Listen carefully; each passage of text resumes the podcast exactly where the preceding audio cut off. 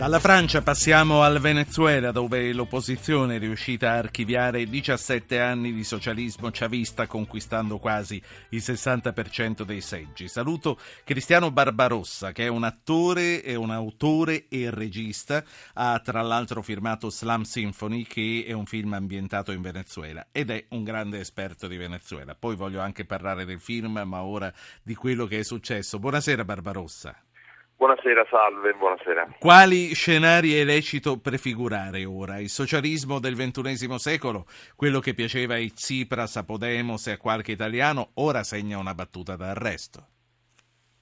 Certamente, ma diciamo che lo scenario eh, più immediato è quello eh, che ci può essere il prossimo anno, nel 2016, perché è previsto dalla Costituzione venezuelana e tra altre cose un meccanismo che ha voluto Chavez che a metà del mandato possa essere fatto con la raccolta di firme un referendum revocatorio.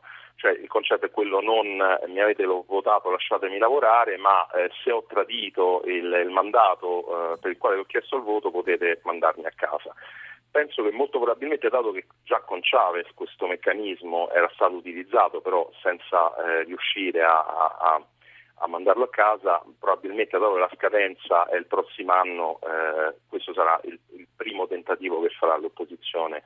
Eh, diciamo proprio da, con un meccanismo previsto. C'è da dire poi che il socialismo del XXI secolo forse era già morto da qualche anno, ma probabilmente mh, con Maduro che ha vinto le elezioni del 2013 con nemmeno il 51% dei voti, cioè con uno scarto eh, del 50% spiccioli, probabilmente giovandosi poi tra altre cose dell'ondata emotiva della morte di Chavez, probabilmente già lì c'era un problema certo. molto molto grosso. Io poi, vorrei eh, sentire anche delle testimonianze da parte dei nostri ascoltatori e dei pareri, quindi mi faccia ricordare che per intervenire con noi eh, basta mandare un messaggio col proprio nome al 335 699 2949, anche un Whatsapp va bene. L'avevo interrotta Barbarossa, mi scuso. Sì, prego. Al, il discorso è che eh, poi in tutto questo nel frattempo cosa è successo? È successo che ci sono state delle manifestazioni eh, l'anno scorso, più o meno verso febbraio, eh, dove eh, abbiamo avuto decine di studenti che sono stati uccisi, quindi c'è stato un salto con Maduro che in realtà con Chavez non c'era mai stato, cioè quello de, di una repressione così brutale in piazza. Eh, dopodiché ehm, ci sono stati poi, c'è stato poi un peggioramento eh, di una situazione economica già precaria ereditata da Chavez, ma comunque dobbiamo pensare che oggi in Venezuela ci sono file interminabili per riuscire a comprare i generi alimentari di base e poi comunque ci sono 20.000 circa 20.000, 25.000 morti ammazzati ogni, ogni anno, cioè c'è una violenza sì. pazzesca. Io appunto realizzando il documentario più di una volta mi sono trovato in mezzo a sparatorie che nascono nei, nei barrios in modo abbastanza spontaneo. Sì. Un documentario uh, sui giovani venezuelani ai quali uh, si toglie dalle mani un'arma e gli si mette uno strumento musicale. Ma um, ci arriviamo. Io vorrei chiedere sì. innanzitutto se questa crisi del socialismo in Venezuela uh, segna un po' un, un trend ed è in sintonia con quello che sta accadendo in altri paesi dell'America Latina, come in Brasile con la crisi della Russia Rousseff o come anche in Argentina con la vittoria di Macri. Eh, lei ora comincerà a rispondere ma la interromperò fra un mezzo sì. secondo perché sta per partire il TG2.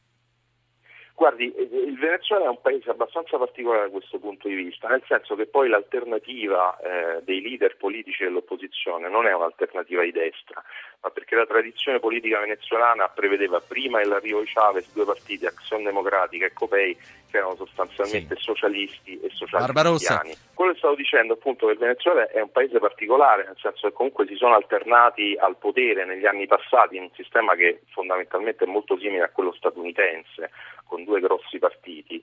Da, da, un, da un, lato Azione Democratica erano i socialisti, dall'altra parte i socialcristiani, quindi c'è sempre stata una forte tradizione di sinistra.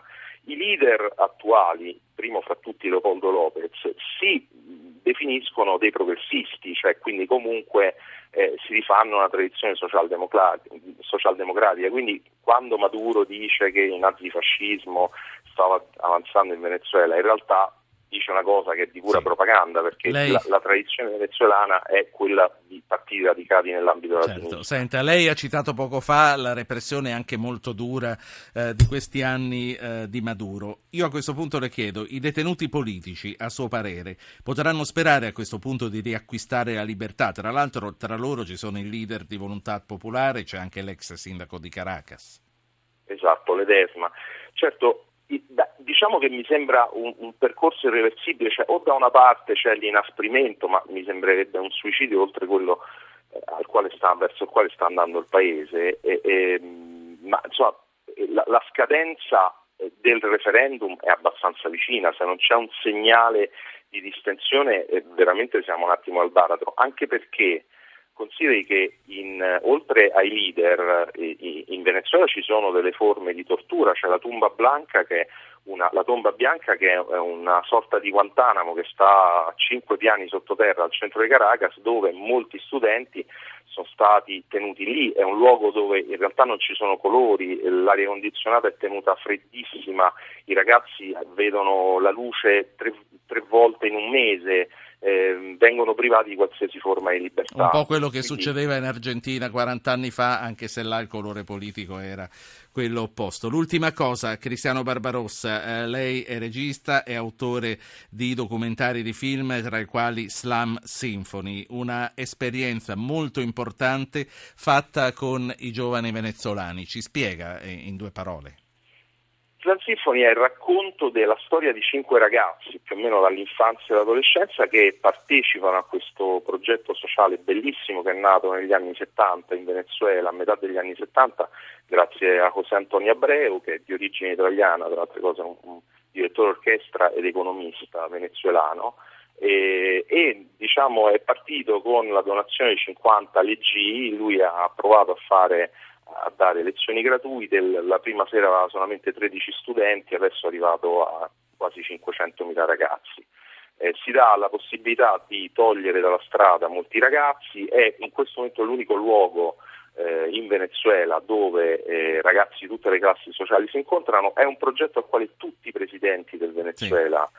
Hanno dato eh, fondi eh, perché è totalmente gratuito, è pubblico ed è diciamo, un'iniziativa che in realtà crea cittadinanza. Quindi Buonasera.